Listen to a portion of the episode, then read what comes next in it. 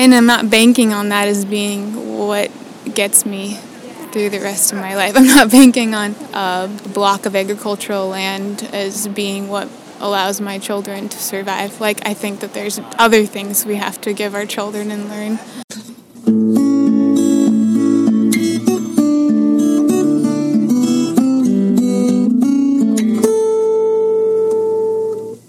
Welcome to the 294th installment of Ear to the Ground, the Land Stewardship Project's podcast on family farming, regenerative agriculture, regional food systems, and local democracy. I'm Brian DeVore, editor of the Land Stewardship Letter. For many farmers in this country, owning the land they raise food and fiber on is a primary goal. But for farmers who are just getting started out these days, owning those acres is often simply not an option. Sky high real estate prices, among other obstacles, are making land access a major problem in agriculture. That's become clear during the more than two decades LSP has been offering its Farm Beginnings course. This program provides participants training in holistic planning, business management, innovative marketing, and goal setting. It also sets students up with mentors who are already established in their farming enterprises and have valuable insights to share. It's been a very successful program with around a thousand graduates to its credit in the Minnesota Western Wisconsin region alone. It's become a national model for other community based beginning farmer programs. However, many wannabe farmers run into a brick wall upon graduation when they begin seeking to purchase or even rent land. That's why in recent years, LSP has been working with other groups to investigate land access options that don't rely on the traditional individual owner model. And Farm Beginnings graduates themselves are coming up with some creative ways to get access to land. Take, for example, Josie Tropel and Arlo Hark. Since graduating from Farm Beginnings in 2019, they've been operating a kind of decentralized sheep grazing operation that does not rely on them owning or even renting land. Throughout the growing season, they rotate their herd of around 120 lambs and ewes amongst a series of solar arrays owned by various entities in southern Minnesota. To the solar industry, those sheep represent a way to manage undesirable vegetation and promote the kind of ground cover that makes the panel more efficient, all while building the kind of healthy soil that manages water better. They're also living proof that solar production and working farmland are not mutually exclusive. An important message to convey as rural residents raise concerns about how much land panel arrays could eventually occupy. To Josie and Arlo, who are both in their late 20s, Solar grazing offers a way to overcome one of the biggest barriers beginning farmers face access to land. They see it as a way to not only raise meat and wool profitably with minimal overhead, but to create a model for farmland access that's not anchored to individual ownership. And given the key role reintegrating livestock onto the land can play in building soil health, the couple feel that such a model offers a way to have a positive impact on as many acres as possible. Arlo grew up on a hobby farm in Northfield, Minnesota, and Josie's family raised beef and hay in southern Washington, where she grew up. The past few years, they've been providing grazing services to vegetable farms and orchards looking to manage and restore their soils. But it's the forage provided under solar panels that seems to offer the most potential for expanding their business, which is called Cannon Valley Grazers. In a sense, solar arrays are ideally suited for rotational grazing of sheep. They stand five or six feet off the ground and have perimeter fencing around them. The panels provide shade for the animals, which reduces heat stress and water use. Depending on the ground cover, a group of roughly 100 sheep are able to service a 1 megawatt array, which is around 5 to 7 acres, in less than a week. The solar arrays Arlo and Josie sheep graze range in size from 5 to 20 acres, and the grazers charge for their services by the acre. They winter their flock at Sharing Our Roots, an incubator farm near Northfield that supports emerging and immigrant farmers as well as farmers of color. There's strong demand for the lamb they sell, and they've built up a customer list that includes restaurants and food co ops. About a quarter of their income is generated from lamb sales, and Josie is working on developing a value added wool company. I recently talked to Josie about this decentralized farming model and why they think it provides much more flexibility to experiment with different enterprises. She started our conversation by explaining that avoiding a land mortgage isn't just about economics. It's also steeped in some deep ecological and social justice beliefs as well.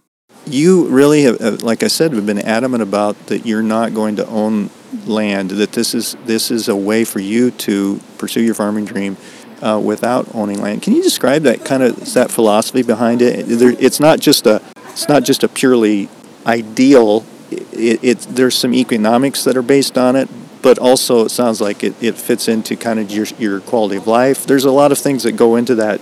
Uh, that I think I find that really interesting.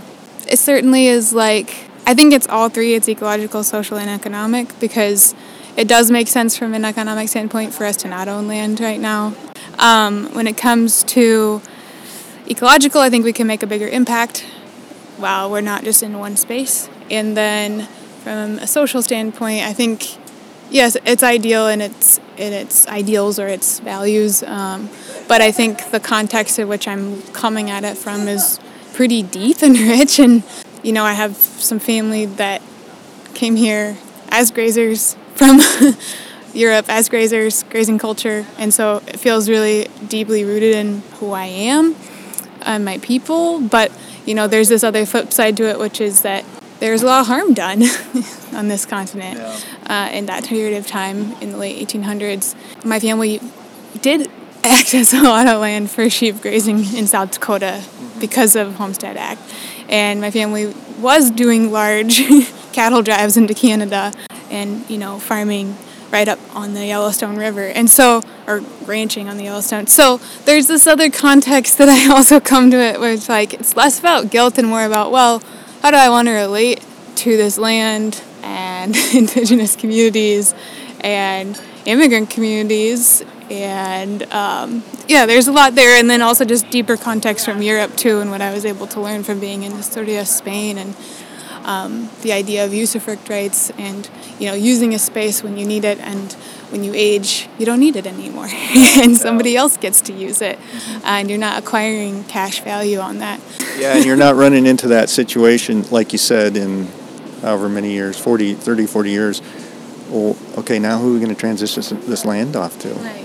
and i'm not banking on that as being what gets me through the rest of my life. I'm not banking on uh, block of agricultural land as being what allows my children to survive. Like, I think that there's other things we have to give our children and learn um, rather than just economic value. Is that tough, though, to even, you've been thinking about this a while, but to get, when you first started thinking about farming mm-hmm. as a career, to get over that, that that's a, man, that's so American. In the American DNA is to own that land, eh, especially in the Midwest in a farming area. Yeah, I think that like when I really first started thinking about farming, I thought a lot about my grandparents' farm, which is sort of used in a very extended family four generation way in which we all get to be in that space and it is co-owned by the eldest generation and the second eldest generation and I thought about that space being the space I would farm, and then I kept kind of running into some things of like, well, it's really hard to live in the West Coast right now yeah. from an ecological standpoint. Yeah. And I also thought a lot about the Cowlitz uh, Indian community and tribal community that's there. And you know, there's just there's other ways we can transfer that land as a family yeah. that's rooted in our values. I think that like I think there is sometimes this like escapist mindset of like, well, it would just be easier if I could just have my own little place where I didn't have to communicate or interact with anyone else. and that's, I think, what that is sort of rooted in a little bit. Yeah. But from my experience of sharing our roots and that 100 acres, like, I've had hugely impactful relationships built in that space where you know there's different people coming from different corners of the earth that get to be in the same space and gain a little bit of that sense of like sovereignty that you know they get that connection with earth but you don't you're not just going to escape. Talking to you and Arlo, that's the sense I got was this model requires a lot of communication, writing up good contracts, communicating with the folks, getting that text maybe uh, when you don't want to get it saying, oh, the sheep are tangled in the. there's a lot of communication. You can't just kind of do your own thing and, and not communicate with anybody for a week or whatever yeah, I like it, sharing our roots, which is sort of like our home base right now. There's just a lot of communicating with the other farmers that are there um, on a farmer to farmer basis, but also with some staff and, and just visitors who come to the space too, yeah, yeah. for sure. Well, one kind of financial benefit to this model that you talked about is so you are through farm beginnings you were able to brainstorm a lot of different ideas about how you would use a certain resource. In this case, your resource is sheep. It's that herd of sheep rather than a piece of land. So you're thinking, you know, you're young and you've got a lot of good ideas. So this allows you maybe a little more flexibility since you're not. If you say, well, maybe we could invest some, some, uh, put some financial resources into this enterprise, rather than, well, yeah, but except we got to make that mortgage payment. So it gives you a little flexibility, maybe financially. For sure. Yeah, I think that like the wool, value added wool is an example of that, where mm-hmm. like I've spent a good part of a year and a half thinking with some creative folks about like branding and also literally bringing my wool to processors and getting it processed through the various steps. And I've been able to just kind of like hold on that investment a little bit yeah. and try things out and experiment and learn a lot. But I haven't like, yeah, I haven't had to worry about a mortgage payment, yeah. which is a big deal. Yeah. One of the things just with working with the solar companies is you guys says that over the past couple years you've got a little bit better at kind of making this more attractive to them because it's not a big thing in the upper Midwest yet. Apparently, it's a big thing in the East Coast, fairly big thing, and in the South a little bit more. Not a huge thing. You guys are kind of pioneers in this area here. But one of the things you've gotten better at the past couple years is kind of selling the companies on that this this will benefit you. It will cut down on your mower costs, you know, uh, your other maintenance costs, and, and won't do damage to the facilities. But also, and I think this is a really big one, there's been a little pushback in rural areas against solar arrays because it's seen as taking land out of production, farmland out of working production. And so that's, I think you uh, play an important role in helping them, in, in, helping kind of counter that argument. Hey, there can be, it can be under solar, it can be producing energy, but it also can be producing food kind of thing. Um, and I know there's other farms, you know, across the country trying to experiment with vegetable production on solar sites too. And there's also people doing raising bees, you know, keeping bees on solar sites. But um, certainly, like you know, great example of how this works in action is like when we're down in a region, say the driftless region, grazing. You know, part of our values that we want to live our life is that we want to build in like rest and relaxation. So we go fishing. uh, Arlo loves fly fishing, and the, just while we were down there the last time, we ran into three different people, all of whom we get who are local farmers that we get to talk about what we're doing, and they get to see what we're doing.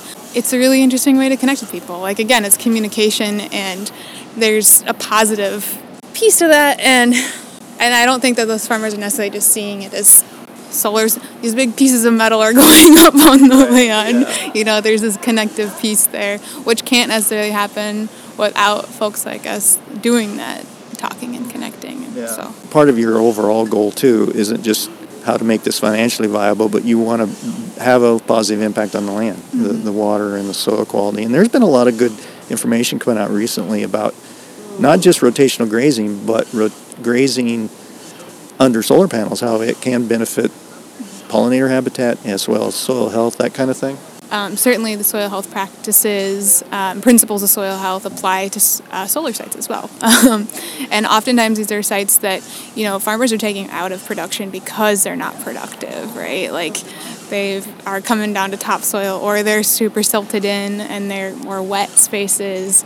Um, so there is a big opportunity, right, for them to come out of cropping systems and go into energy and pollinator and uh, sheep. Like that's great. Like think about uh, is a threefold benefit. So um, yeah, and I, my my hope and intention is that um, other farmers can see how this is beneficial to their landscape and I really do want to learn more from farmers who maybe lease solar sites or farm right adjacent to see like what kind of effects have you seen? Because I do want to learn about um, what the effect has been on their farming operation of solar going in and then also potentially grazing those sites too. Yeah. It's kind of a lot, of, a lot of things coming together. It's almost a perfect storm in that the lightweight portable fencing technology has gotten so much better. It's gotten a little bit more affordable.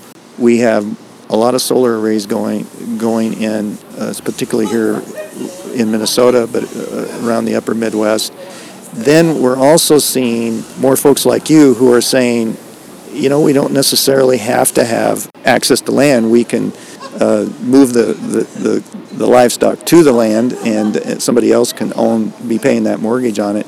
But the other thing I think that's really important is, and there's been advances in rotational grazing and adaptive grazing and all that. But the other thing that I think that's that's kind of there's the local food movement. There's more demand for local meats, which I know you guys have benefited from.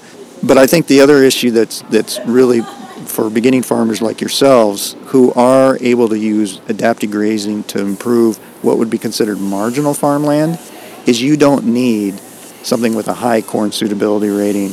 You can go in on some rough ground. Like you said, a lot of these solar arrays maybe were already being put on rough ground. Mm-hmm. So that's an important piece, I think. For sure, yeah. And I think from the get, like we've never had a perfect prime pasture for our animals. We never have. Like whether it's been space that's overgrown or has been previously grazed and probably needs a reseed or something that's getting established, no matter if it's on a solar site or not, we've always been in these sort of like stranger scenarios. And that's honestly contributed to our breed selection to really narrow in on a breed that can gain and do well and stay really healthy on these types of spaces because um, they're not ideal and they're not prime whatsoever. well, you just you mentioned something right. You were in Spain in, in a mountainous area of Spain and kind of saw people utilizing not prime land to make a living, kind of. Yeah, you know, there's always been people who have been pushed to different areas. Um, that are not prime spaces, and then the extreme of that is people being completely displaced. But for some people, maybe more peasant culture, you know, people who have to work within their means and less productive spaces. Yes, and that's the example that I got to see and live and feel in Spain, um, in the mountain culture there. You have any advice for somebody who might be look not it doesn't have to be specifically solar grazing or whatever, but this kind of model where it's decentralized and any any tips for I know you're kind of just getting hitting your stride this year, but you've learned some hard lessons I know yeah. already. Yeah. I think it's really mostly about relationships, like whether you're going to be doing it for pay or just for easier land access. Like whatever the exchange looks like, it's going to involve a relationship, and um, so that's super key is being able to yeah put relationships first and think about who's in your network, or you know even if it's just somebody you just barely know or you think that seems like a nice person or they're another farmer and they feel like part of your community, like it's likely that they might be interested in collaborating. So even if it's on a super micro scale or even say like with ducks or you know chickens like whatever it could be i think that there's a potential and animals deserve to be in much of the landscape and they're not right now so yeah. Well, that's a good point. You, that reminded me of is you, through Farm Beginnings, you were able to network with a lot of folks uh, that that was a sounds like it was a really key piece of the class. For sure, yeah. Uh, with other farmers who were you know beginning and emerging, and then also just how we got into farm beginnings was through farm relationships that we had built up. Yep. And you were able to kind of you had a, a little bit of a rough idea of what you wanted to do coming in, but it helped really solidify what you really were going to zero in on because that happens a lot. People have so many ideas boundless energy, they think, and then but it sounds like it was able to help you solidify your ideas a little bit through the class. Certainly, yeah, it really helped us narrow in on. Oh yeah, maybe we spent a few years doing vegetables for other people, and we don't really want to do that ourselves. you know, we're like, well, we could try this other thing, but it really did help us narrow in on a specific enterprise and get good at it. And now we're getting good at that first one, yeah. and or getting better at it, and we're able to kind of begin to build a couple other things. So yeah, you said you learned what you didn't want to do, maybe. Yes, exactly.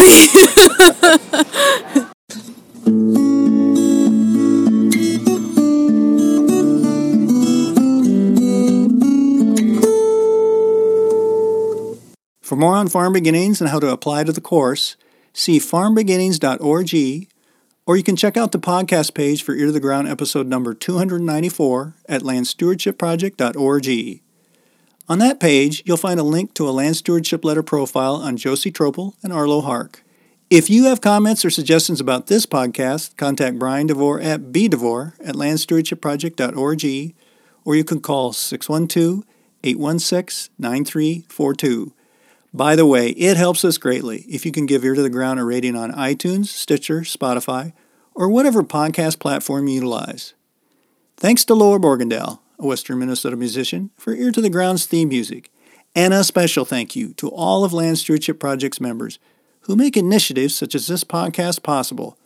If you're not a member, visit landstewardshipproject.org to learn how you can support LSP. Thanks for listening.